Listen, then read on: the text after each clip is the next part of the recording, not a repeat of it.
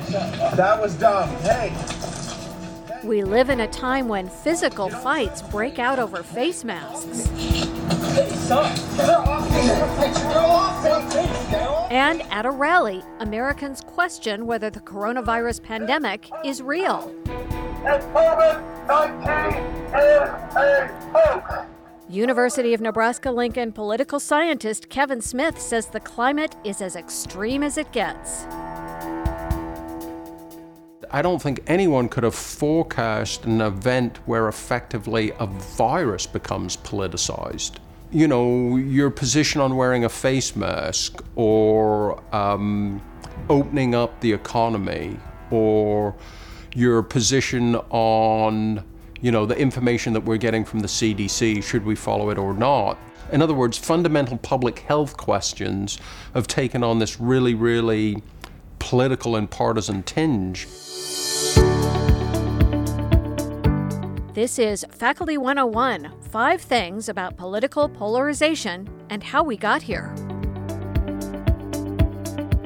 With a presidential election looming, voters are feeling the stress. Kevin Smith's research delves into the connection between biology and political leanings and the impact of polarization on our health.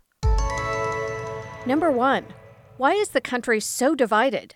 Smith's research suggests biology influences our political behavior and attitudes, but the environment also plays a role. Genetics is not destiny.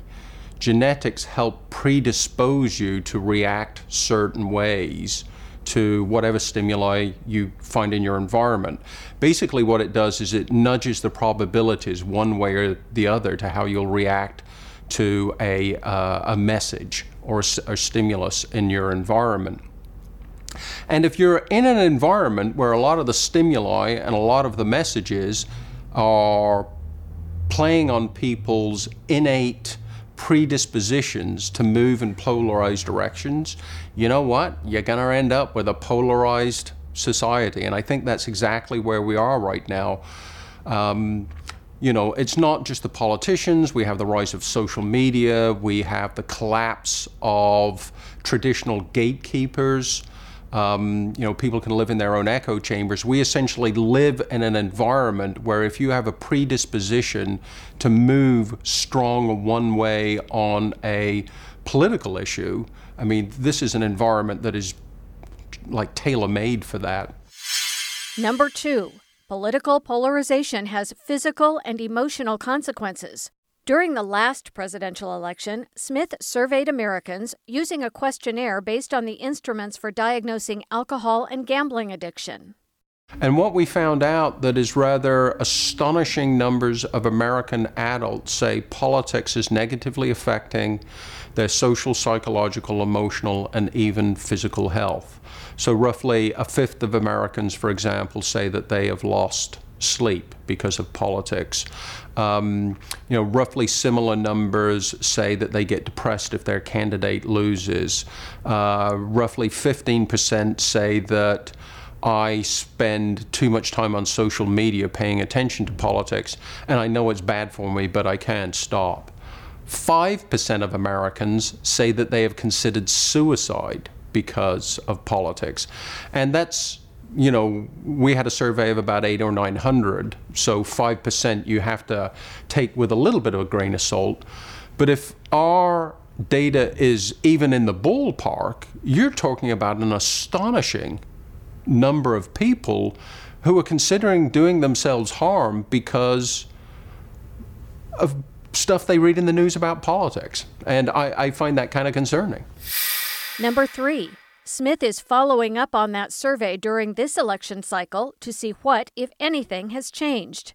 He says the political landscape of 2020 also opens the way for research to answer new questions.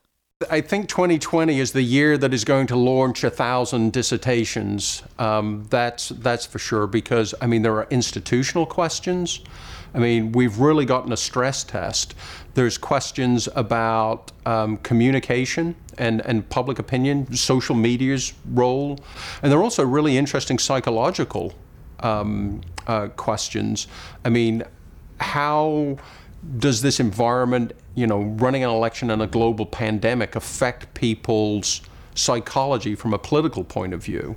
I mean, this is really a unique opportunity. I mean, do people's political attitudes become crystallized? Do they become more extreme? You know, if you're pro or anti immigration, do you move further away on those uh, uh, extremes um, because of what's what's going on?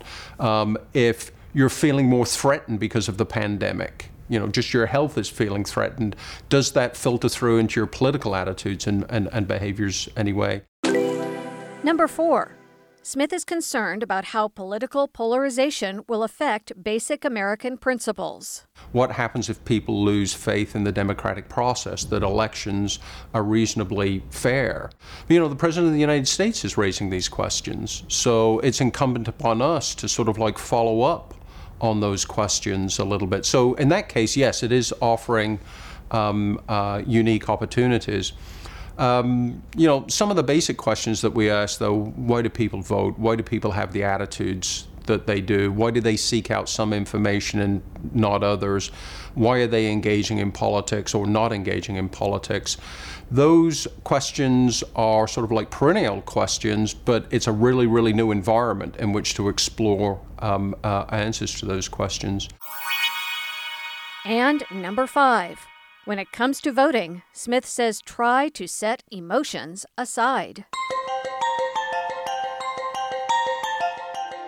I'm not going to say go vote Republican or vote go vote Democrat. That's not my job. That's that's that's not my role. I think the bottom line is what I would urge voters to do is think and and not just react emotionally to what's going on, regardless of which side of the political spectrum that you're on. That's Faculty 101 Five Things with Kevin Smith. Faculty 101 is produced by the University of Nebraska Lincoln.